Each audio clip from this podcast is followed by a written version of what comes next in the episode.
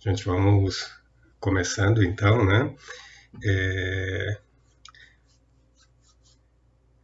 Lembrem, né? É... A gente está falando aqui um pouco sobre ensino de filosofia, mas lembrem, é... ponto não é só é... um...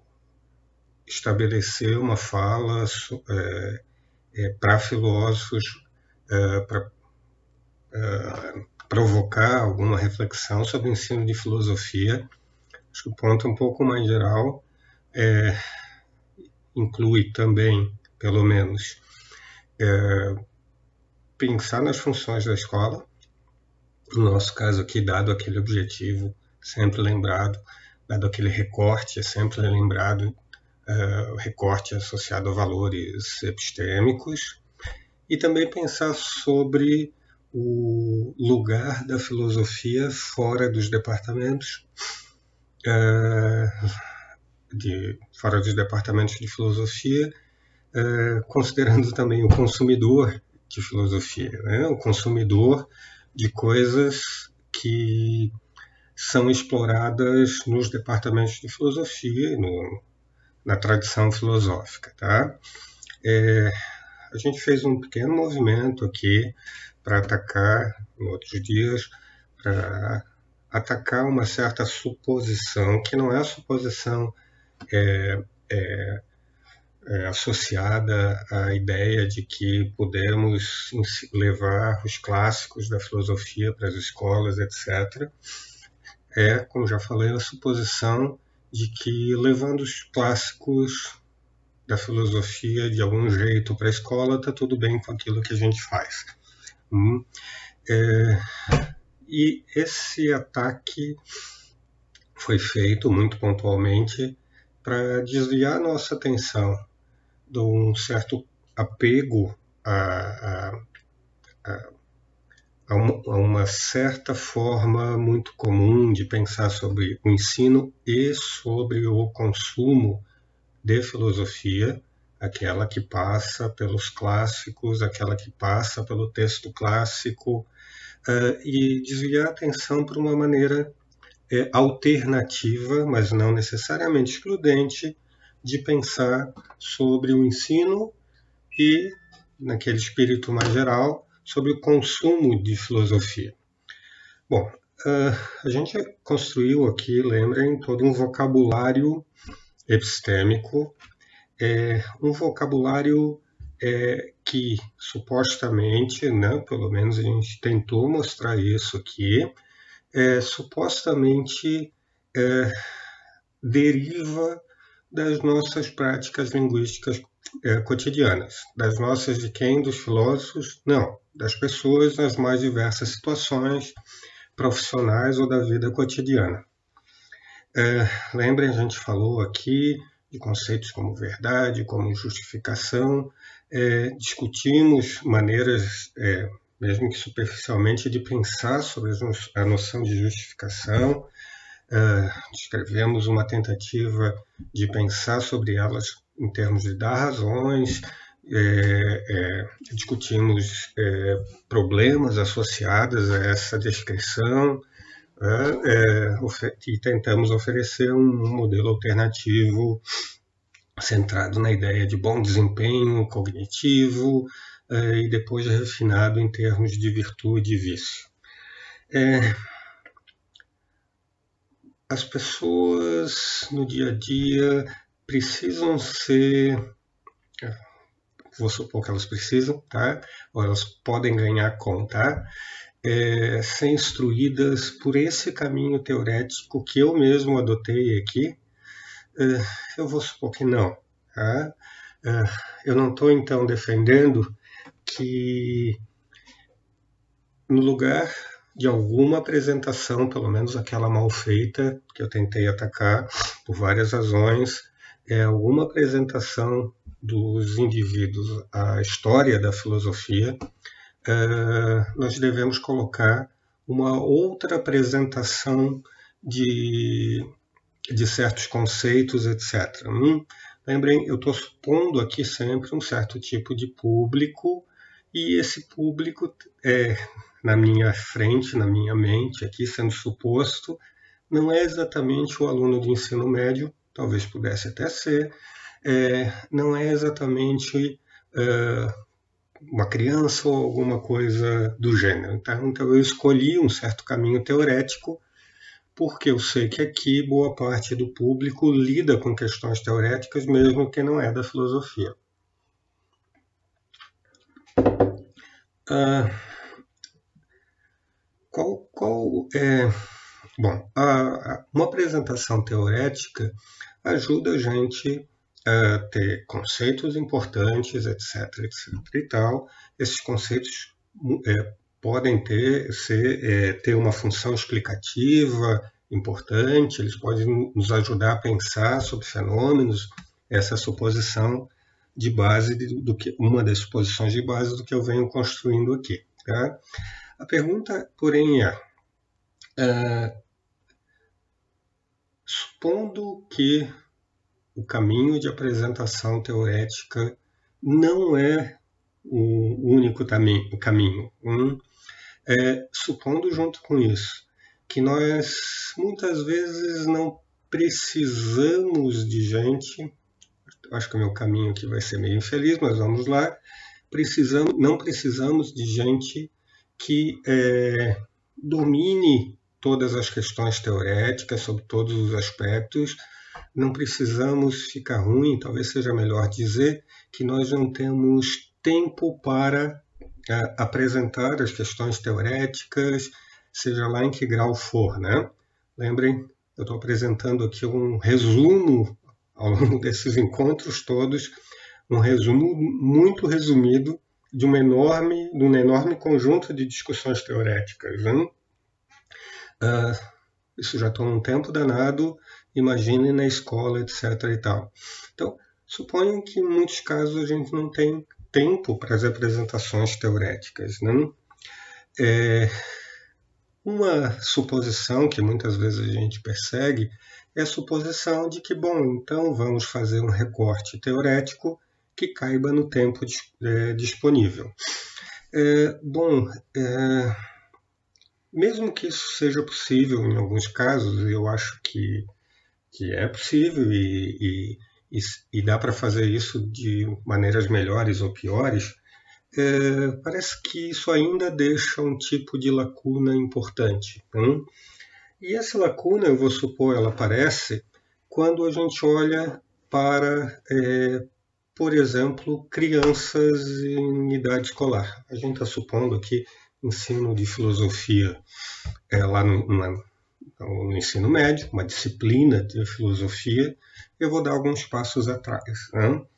Notem que o meu ponto aqui não é se as crianças fazem filosofia, não é se as crianças devem aprender filosofia, etc. Tá? Meu ponto agora aqui é se as crianças é, podem é, ser educadas é, de modo a, em algum grau, sob algum aspecto, melhorar as suas ferramentas é, epistemológicas, como a gente tem chamado aqui. Né? Lembrem, eu estou tentando fazer isso com vocês. Meu caminho é teorético. Tá? Uh, eu faço esse trabalho porque eu suponho que uh, ele pode ajudar a melhorar essas ferramentas e que todo mundo precisa melhorar essas, as suas ferramentas, inclusive os filósofos. Uh, devo excluir crianças desse pacote? Bom, eu vou supor que não. É, eu vou supor que não por várias e várias razões. É, e com isso eu vou estabelecer agora um, um, um outro tipo de pergunta. Né? É, como melhorar ferramentas é, é, epistêmicas, né, no sentido lato, tá? Elas não são exatamente intelectuais, né? os dois termos aqui não são sinônimos. Ferramentas epistêmicas é, de crianças ou de pessoas fora de, é, não acostumadas com a discussão teorética, etc. E tal. Hum. É, vejam, então, eu vou supor que eu não vou apresentar para crianças da segunda série, por exemplo, eu não vou passar 50 minutos falando sobre a distinção entre verdade e justificação. Hum? Isso talvez funcione mal, inclusive para adultos, né? e eu vou supor aqui que certamente vai funcionar mal é, para crianças. Hum? É, crianças devem ser apresentadas a essa distinção? Vou supor que sim. Nós falamos aqui que é, apresentamos aqui um certo vocabulário que ainda mais específico é, associado à ideia de bom desempenho é, cognitivo, epistêmico aqui, é, que girava um vocabulário que girava em torno da noção de virtude, né? virtude, de vício, etc. É, crianças devem ser apresentadas a esse vocabulário para fins do exemplo, acho que tem muita discussão a ser feita aqui. Para fins da, da, minha questão, eu vou supor, mais uma vez, que sim. Né? Cuidado com devem aqui, tá? Vamos tomar uma versão mais fraca. O vocabulário de virtude e vício pode ajudar uma criança a melhorar o seu desempenho epistêmico? E eu vou supor que sim, pode. Então, qual é o nosso, o nosso nó aqui, né? Mais uma vez, é, eu, eu vou assumir aqui é, que a gente esbarra, agora nós, a comunidade da filosofia, esbarra em duas suposições é, que impedem é, que a gente pense, inclusive, mais cuidadosamente sobre esse tipo de desafio. Suposição 1 um, a de que a filosofia é um trabalho que se separa das atividades cotidianas, etc., uh, por uma linha de corte. Ela não tem graus. Uh, suposição 2, a de que o que cabe a, a, nós, profissionais da filosofia, fazer é levar as pessoas uh, modelos teoréticos que a gente é, apresentar às pessoas esses modelos teoréticos. Uh, bom, a ideia de que há uma separação, uma linha de separação entre o que é filosofia e aquilo feito na universidade, aquilo que gera livros como a crítica da, da razão pura, etc. e tal, e é, comportamento de senso comum uh, gera discussão sobre se é possível que as crianças façam filosofia, etc. Gera a resposta rápida de que não é possível.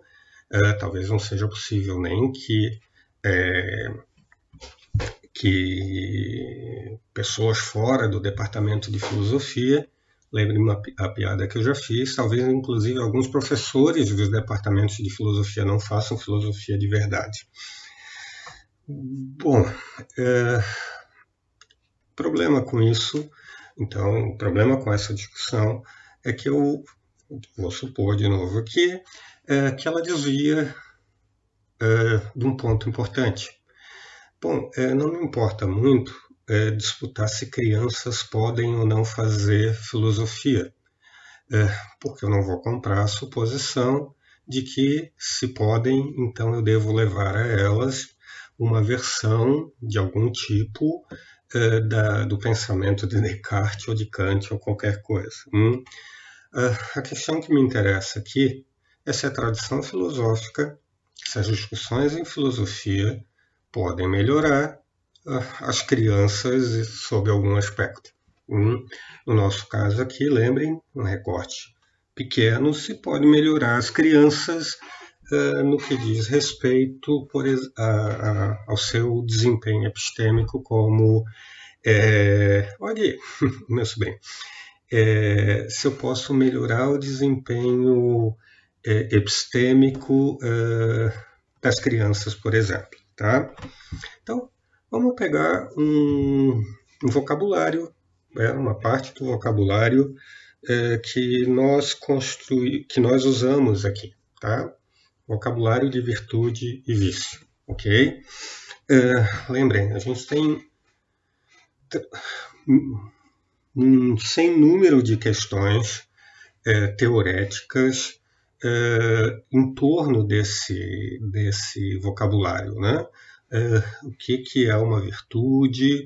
É, bom, olhando para uma virtude particular, quais são os vícios que a, que a, que a ladeiam, é, o que, que diz a metáfora do meio termo, o que, que é ser virtuoso, uh, bom, é, é, possível ser virtuoso, etc, etc e tal. Uh, essas questões são importantes teoreticamente, tá? Uh, essas questões pre precisam ser discutidas. O ponto todo é que, novo, né, a gente quer ocupar um lugar dentro da escola, não porque a filosofia deve estar lá ou qualquer discussão desse tipo, mas antes disso a gente quer, é, a gente vai supor, né, para isso, em relação a isso, que a filosofia pode ajudar a, a, a melhorar o desempenho cognitivo. É, então vamos supor tá, que, bom, em algum sentido, o vocabulário de virtude e vícios seja lá o modelo teorético assim, mais refinado que a gente adota em torno dele, é, pode ser útil na vida cotidiana. Hum? Bom, veja, ele está aí há muito tempo, ele parece apontar para coisas interessantes, ele, ele, parece permitir que a gente é, indique, separe comportamentos é, claramente inapropriados, ou crenças claramente inapropriados, e por aí vai. Né? Então eu vou supor aqui, sem mais discussão, que de, algum, de alguma maneira ele é um vocabulário útil para pensar sobre a vida cotidiana, sobre aspectos da vida cotidiana no nosso recorte, para pensar sobre desempenho epistêmico apropriado. Hum. Ah, ah, como levar isso para a escola? Hum. Lembrem, estamos falando agora, por exemplo, de crianças da segunda série. É? Estamos falando agora, por exemplo, de é, é, crianças muito pequenas ou, hum, com é, e não alunos do ensino médio e nem universitários. Hum? É, esse tipo de questão é, coloca um, um desafio para mim e eu tenho tentado trabalhar em torno desse, desse desafio. Tá? Eu não quero levar teoria para a escola, tá? porque o público não consome teoria, mas eu quero levar um vocabulário para a escola. É, vamos melhorar isso aqui. Eu quero levar um vocabulário para a escola é, também não exatamente, né? Eu não quero que as crianças é, repitam para mim uma, uma tabela de virtudes e vícios conforme sei lá quem, etc. Mesmo que isso possa ser útil em algum outro momento. Essa informação é importante. É, eu quero, eu tenho usado essa expressão aqui, é, que as crianças tenham sua atenção treinada, tem um treinamento para dirigir a atenção uh, para certos aspectos do que eu estou chamando de maneira bem geral aqui, uh, bom comportamento epistêmico. Hum? lembrem, na tradição filosófica, por exemplo, alguém já sugeriu há muito tempo atrás, olha, vamos treinar as pessoas para que elas reajam a certas declarações, como quem toca um piano aqui, né? É da filosofia, é, é, é, deve ter localizado a referência aqui. Né? Diante de certo tipo de declaração, a gente reage de, de, de certa maneira. Hum? Uh, talvez em algum momento a gente aprenda toda a teoria, todas as suposições teóricas mais sofisticadas é, é, envolvidas nessa suposição, mas a gente está pedindo algo que parece ser, ou parece ser em algum grau independente da compreensão teórica. Bom, é, vamos olhar então para algumas estratégias alternativas. Hum? Como não ensinar o conceito de virtude, lembrem, essa é uma discussão teorética, olhando para conceitos, etc. e tal, é, como dirigir a atenção para ações que parecem ser inapropriadas, é, é, por exemplo, pela falta, outras ações que parecem ser inapropriadas pelo excesso. Bom, a gente já explorou isso aqui né, na, na universidade, em alguns momentos, né, e é bastante curioso assim notar as reações mais típicas. Né?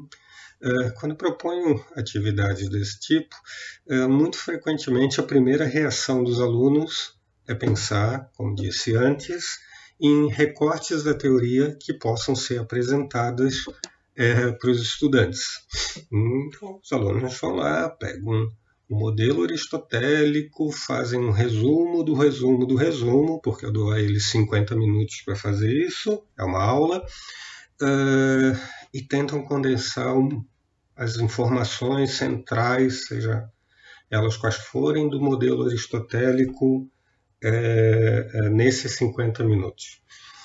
É, não sei se funciona, e é difícil fazer esse recorte para o ensino médio, de novo eu vou supor que não funciona para crianças menores. Hum?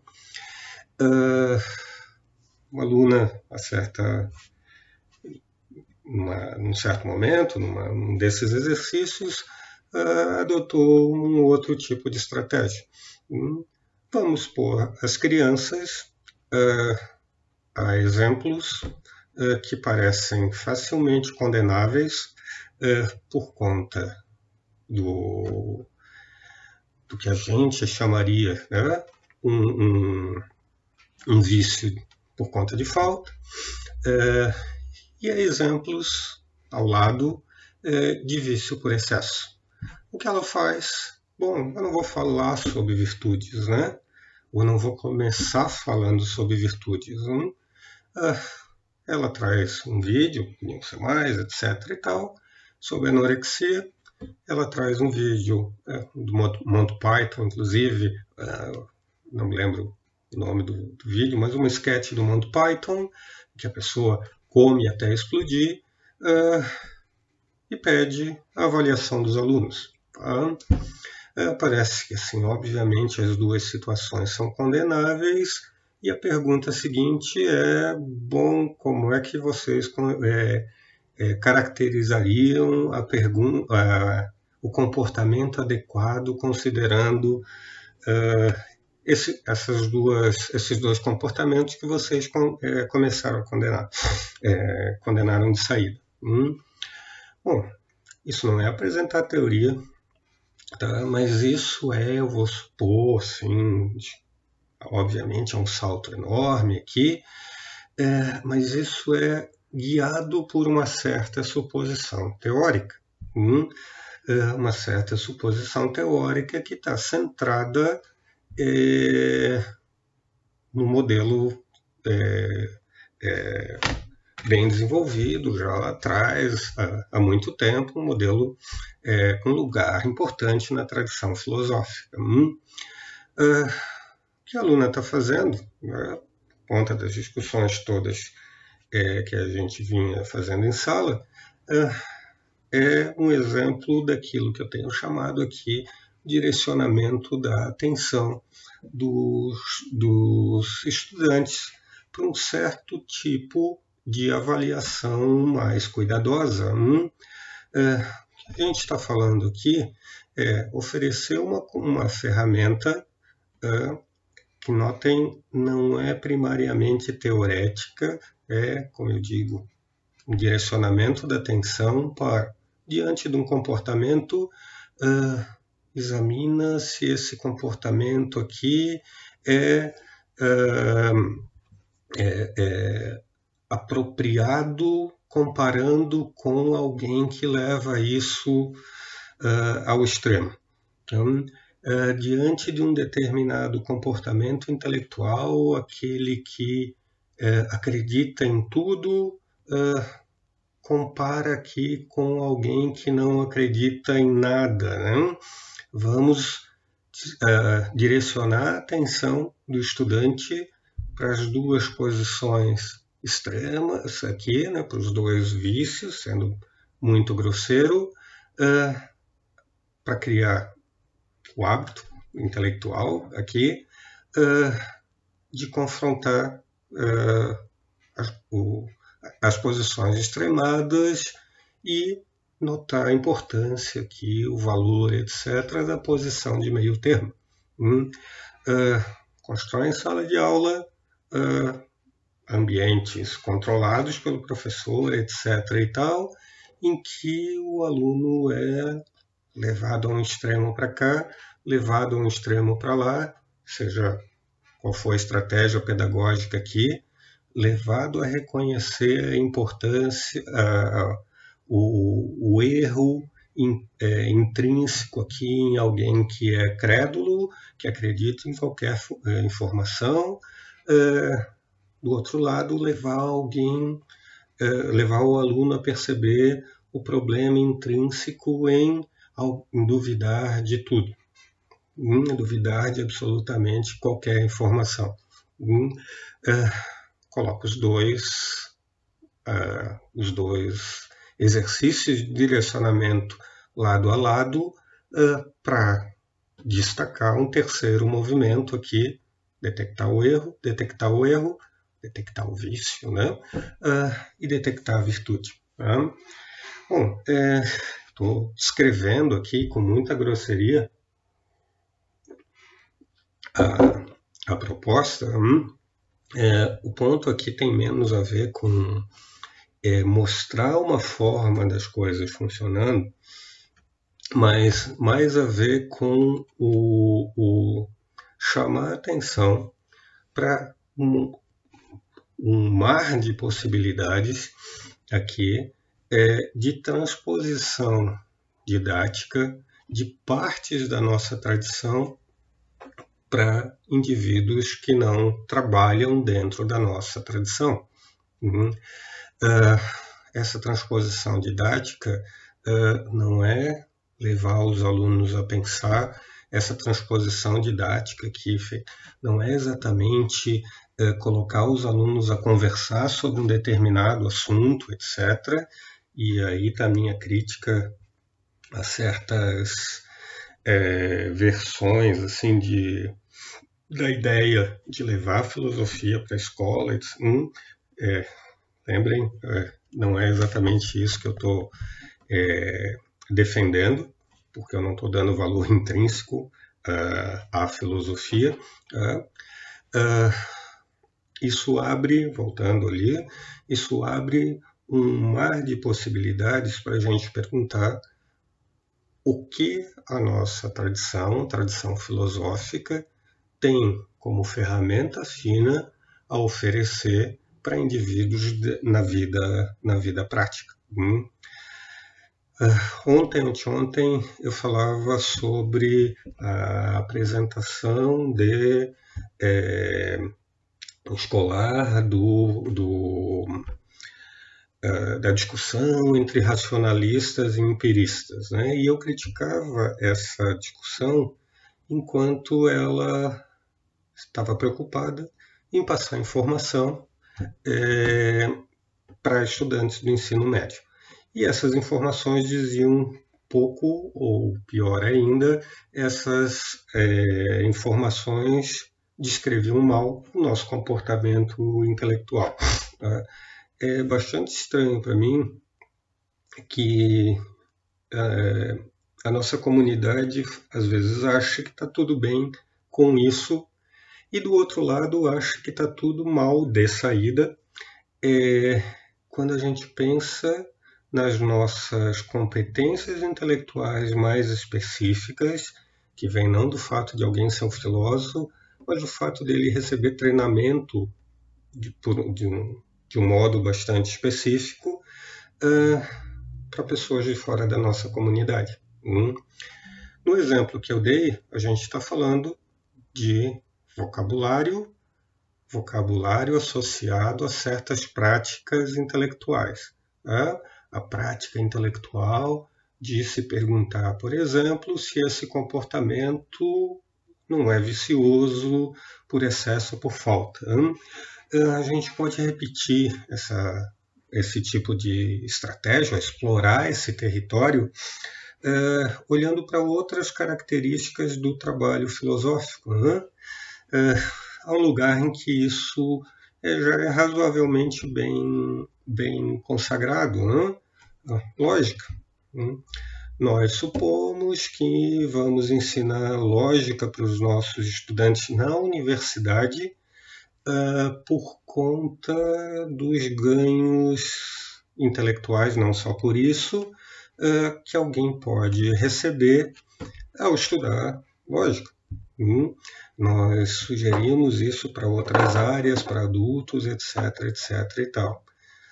É, deixando de lado as questões de formato, etc. e tal, eh, eu me pergunto se certas competências intelectuais que nós propomos, é, que nós, filósofos profissionais, devemos ter, devemos receber na nossa formação, como as associadas, as supostas no ensino de lógica, é, não deveriam estar disponíveis para criança, por exemplo. Né? Cuidado, parênteses aqui, tá? É, já falei disso. O que eu estou propondo aqui não é a educação do Dr. Spock, ok? Lembrem disso. Em nenhum momento a suposição aqui é que as pessoas devem ter comportamento é, de maneira geral, devem ser humanos desse ou daquele tipo, tá? O que eu estou dizendo aqui está sempre no recorte específico do bom comportamento, da melhoria do comportamento epistêmico, como eu venho chamando. Supondo, vamos supor aqui, só para fins do exemplo, que entender, aprender a separar, ou ter, antes disso, a, a atenção direcionada para uh, argumentos válidos, o uso de argumentos válidos e uso de alguma falácia formal, por exemplo, uh, por parte de um interlocutor, num texto, etc. e tal, é útil uh, a pergunta aqui é: crianças em algum grau não podem uh, receber esse tipo de direcionamento de atenção? Bom, é, há questões aqui sobre o desempenho psicológico de uma criança, etc. Então, eu não estou propondo aqui nenhum tipo de lição geral, né? de, de tese geral, pegue qualquer coisa e, e apresente de alguma maneira para qualquer criança. O meu ponto não é esse, meu ponto ainda é mais especulativo. Né? Mas, é, para então não falar de lógica, pensem em, outras ferramentas que a gente explora é, no nosso treinamento em filosofia. Hein? É, a gente aprende, por exemplo, certas estratégias para definir conceitos. Hum? Essas estratégias incluem assim coisas como, por exemplo, uh, separar significados diferentes associados ao mesmo conceito é, é, antes de apresentar algum tipo de definição. Né? Notem aqui mesmo, há tempos atrás, eu parei e disse: olha, para falar de conhecimento, antes a gente precisa perguntar se não há significados envolvidos diferentes aqui sobre o mesmo termo e se houver tal diferença, vamos separar os termos. E aí a gente separou nesse momento know-how, know-that. Eu fiz isso por um caminho teorético, lidando com adultos. Tá? Uh, a pergunta é se crianças mesmo muito pequenas no começo da vida escolar, não podem, não merecem receber algum tipo de treinamento no que diz respeito a uma certa competência cognitiva.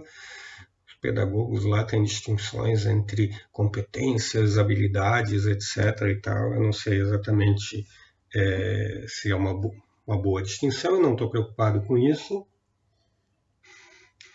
mas eu estou preocupado uh, com a pergunta mais geral uh, de se isso é útil para crianças, eu vou supor que sim, uh, de se isso pode ser é, treinado, entendo o termo de maneira geral, com crianças. Hum, bom, crianças falam português na segunda série, por exemplo, é, bastante bem e elas rapidamente reagem a declarações como: bom, eu vou comer uma manga aqui, né? Enquanto aponto para a manga da minha camisa, né? Elas riem, etc. e tal.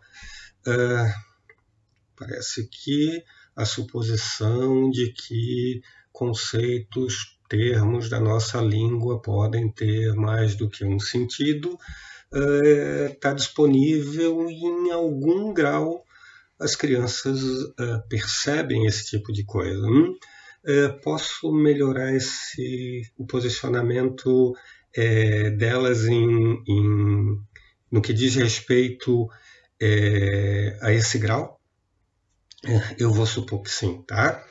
Eu vou supor mais uma vez que sim eu vou supor aí que a, a, a tradição filosófica guarda um monte, um sem número de, de pequenas competências intelectuais perseguidas de maneira muito cuidadosa, etc. Lembrem a lógica aqui, de novo, um, um, um caso muito exemplar, né? opa, vamos dirigir a atenção para o nosso modo de é, é, organizar e conectar informações. Hum? Vamos dirigir a atenção e, ao fazer isso, nós nos damos conta de que é, tais e tais é, é, modos parecem ser bons e tais e tais parecem ser ruins. Sobre o que, né, vamos supor que Aristóteles trabalhou assim, é sobre o que ele está trabalhando. Hum? Sobre certas suposições que são pré-teóricas e que depois ele está organizando teoreticamente. Né? Lembrem disso. Né? Uh, Platão vai lá e escreve uma longa conversa sobre o amor e os indivíduos começam a ter sua direção conduzida para situações, é, é, para, casos que ajudam a gente a separar sentidos do termo. Hum? Uh, Platão está fazendo filosofia ali, nenhum de nós vai duvidar que ele está, né?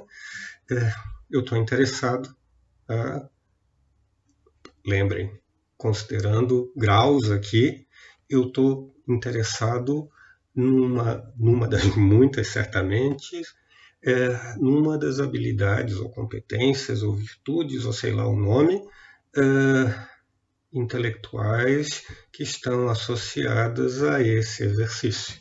Hum?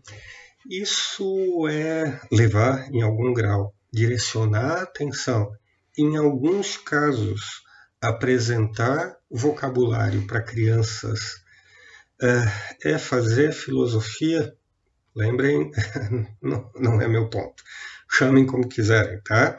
É, eu até prefiro que isso não seja chamado de, de filosofia, porque bom, porque é muito comércio em torno desse nome, né? Lembrem, a piada já rolou antes, talvez alguém possa chamar isso de engenharia conceitual. Hum? Uh, eu ficaria bastante feliz se alguém chamasse isso de engenharia conceitual e diria é assim, né? Eu estou interessado em crianças que constroem casinhas de ideias, de conceitos, ou seja lá o que, é, é, é, em crianças que melhorem aqui a sua capacidade de articular as coisas e construir assim casinhas mais ou menos mais sofisticadas do que elas faziam antes sobre tais e tais aspectos. Né?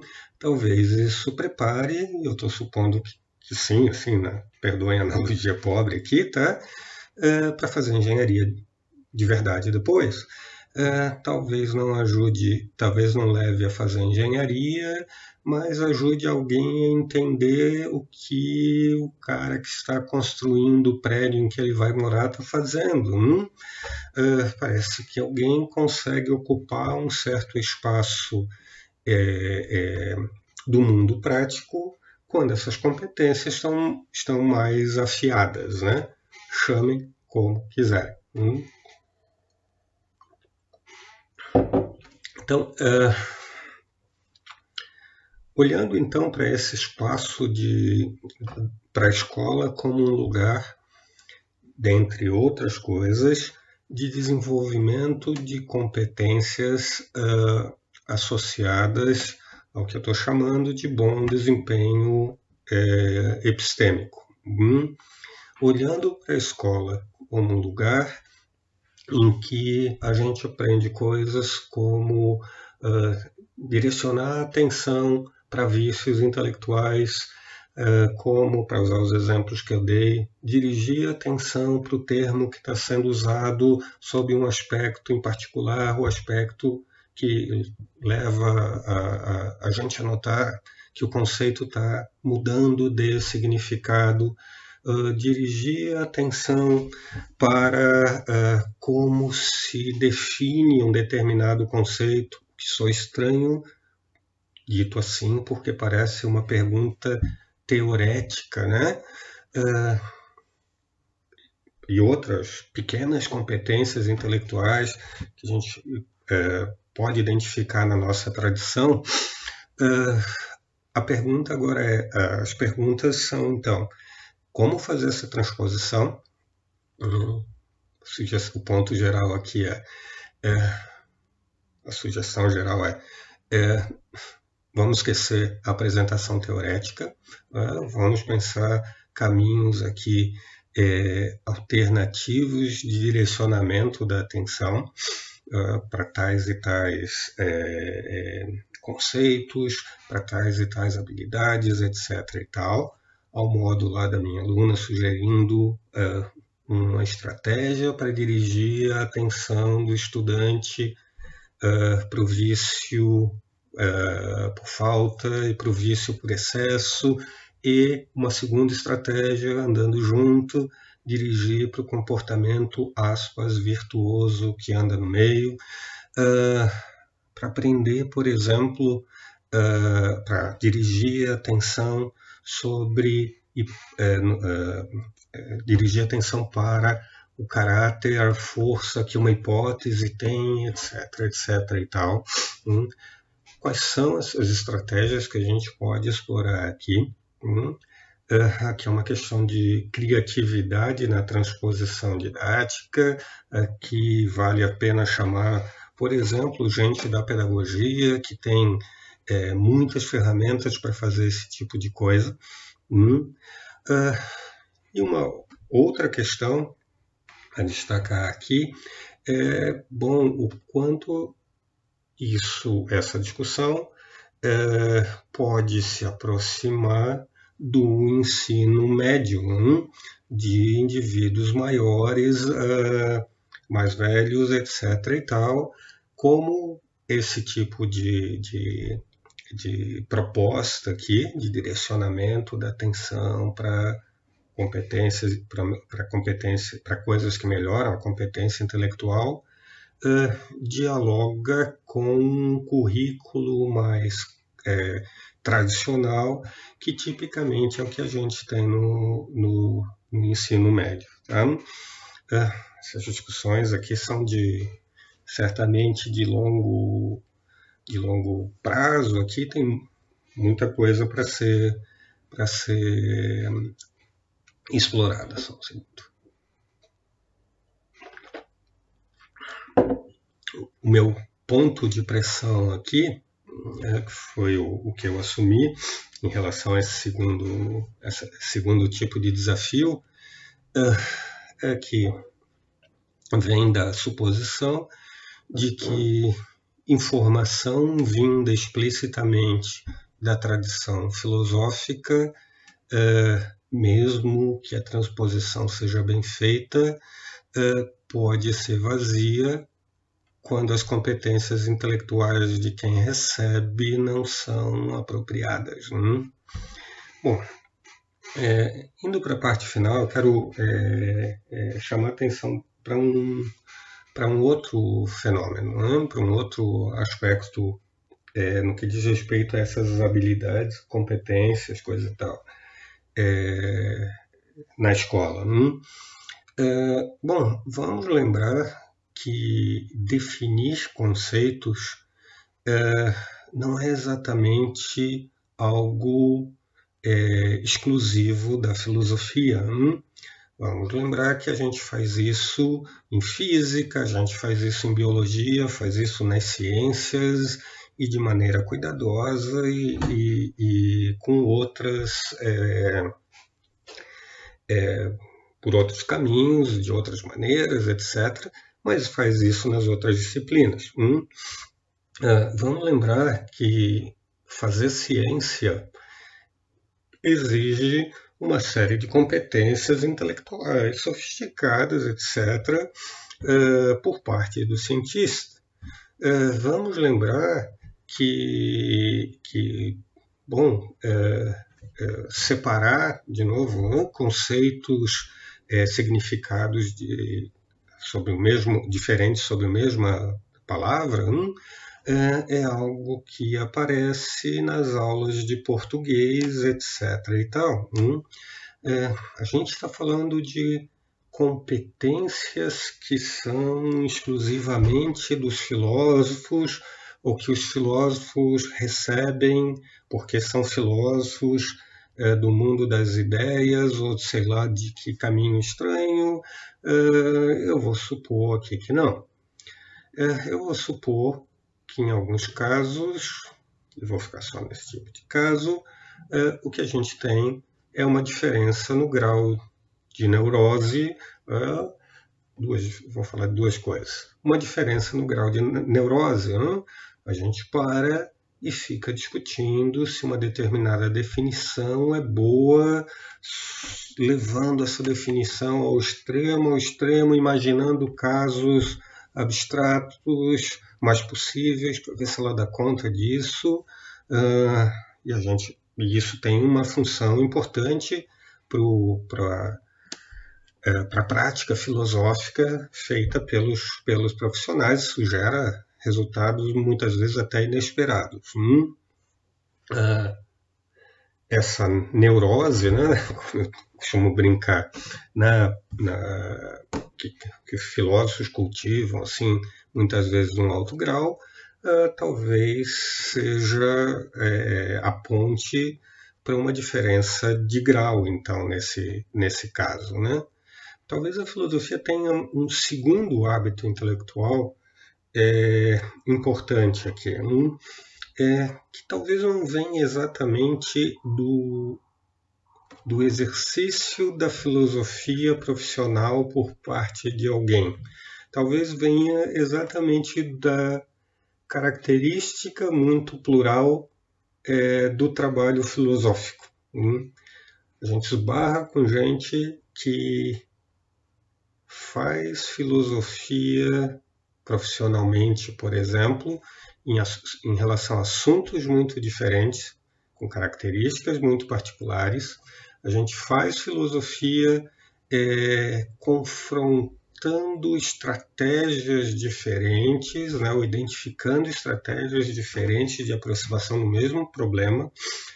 E, para o meu ponto aqui, a gente faz filosofia é, muito frequentemente sendo obrigado a se perguntar é, se é, a gente está fazendo aquele movimento é, metodológico é, ou, ou, lidando com uma certa suposição do que é a filosofia é, que é apropriada. Muito frequentemente em filosofia a gente é, é lembrado, é obrigado, não que seja necessário o tempo todo, mas é obrigado a fazer movimentos de reflexão sobre aquilo que a gente está fazendo. Uh, isso não é intrinsecamente bom, eu estou supondo aqui, tá? Uh, isso pode gerar, em alguns casos, comportamento intelectual inadequado, tá? É, é, oponham essa, essa o, o, vício aqui de fazer perguntas de segunda ordem com o, o desempenho da atividade científica, né? Em que essas perguntas de segunda ordem são frequentemente desvalorizadas uh, e são desvalorizadas apropriadamente, eu vou supor aqui. São desvalorizadas porque você tem um modelo de pesquisa estabelecido, bem fixado, bem desenvolvido, uh, produzindo resultados excelentes. Hum? Uh, notem, eu digo lá na biologia o contrário, né? talvez sejam desvalorizadas inapropriadamente quando a gente vai falar de ensino de ciência, por exemplo. Né? E exatamente quando a gente fala de ensino de ciências, é que ponto que eu vinha é, é, tentando apontar, uh, volta a cena. Hum?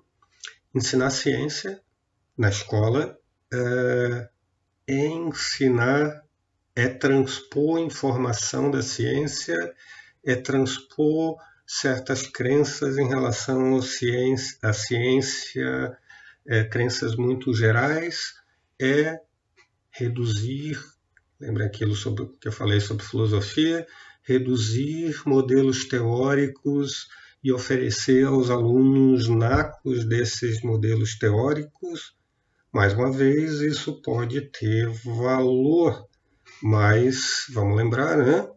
Se fazer ciência não é só produzir resultados num determinado modelo teorético, né? Fazer ciência tem a ver também com uh, aquelas uh, uh, o posicionamento daquelas habilidades intelectuais, daquelas habilidades associadas ao tal do bom desempenho uh, epistêmico uh, dentro da ciência e em relação ao mundo, né? Hum, a gente novo, quer que a escola forme cientistas. Bom, a gente quer que a escola forme cientistas no final de um longo processo, a gente quer que a escola forme filósofos no, no final de um longo processo que culmina lá no fim é, da universidade, do curso superior e por aí vai. É, só que notem, é, quem estuda ciência e não vai ser cientista ou engenheiro ou alguma coisa assim, é, ganha o quê do, do, dos anos todos de estudos de ciências? Hum? Bom, meu ponto aqui de novo, é, deveria ganhar certas habilidades intelectuais que são úteis para é, melhorar o desempenho epistêmico, hum, dentre outras coisas. Né? Então, quero chamar a atenção aqui para um segundo lugar dessa discussão toda e para um segundo lugar dessa, desse trabalho de direcionamento da atenção, né? É, é um, agora eu estou falando não mais de alunos, eu estou falando de professores, por exemplo. Né? É, a gente precisa recuperar, e aqui eu vou supor que a filosofia tem um lugar central nisso, é, uma discussão na escola sobre bom desempenho epistemológico, é, sem excluir outras, né? Lembrem, a gente vai falar, a, a gente forma gente que vai lidar com fake news. Né? E vocês sabem disso. É... A escola preparou, o cara fez engenharia, fez direito, em alguns casos fez filosofia e compra fake news, né?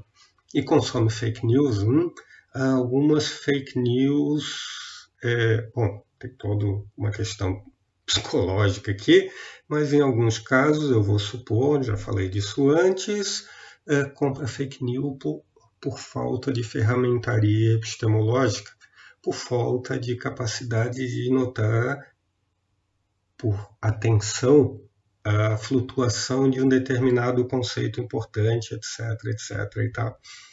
Um segundo nível desse treinamento de atenção, então, uh, eu vou sugerir, uh, diz respeito à formação de professores, um, uh, diz respeito a adultos, um, e aí o desafio é, é que tipo de epistemologia, já que a gente está falando dela, nós estamos oferecendo, por exemplo, para formação de professores. Hum? É, talvez a gente subestime, de, subestime de um, de um lado e sobre o outro aspecto superestime, subestime a posição dos agentes epistêmicos, mesmo quando eles são adultos. Né? É, desculpem, superestime aqui. É, a gente acha que uh, a gente já tem um indivíduo apropriadamente formado no que diz respeito a essas habilidades, competências, virtudes ou sei lá o que, uh, intelectuais que permitem um bom trabalho epistêmico em qualquer área, né? E em segundo lugar, é, a gente superestima, um outro, um outro ponto aqui, né? Uh, os nossos modelos teoréticos. Hum? A gente oferece um certo modelo teorético, uh, às vezes mal construído porque a gente não tem tempo, uh, para os nossos futuros professores sem avaliar a recepção desse modelo teorético. Hum? Hum? Lembrem, filosofia pode formar gente dogmática, uh, no pior sentido, aqui se tem sentido do termo, né? no mais alto grau. Né?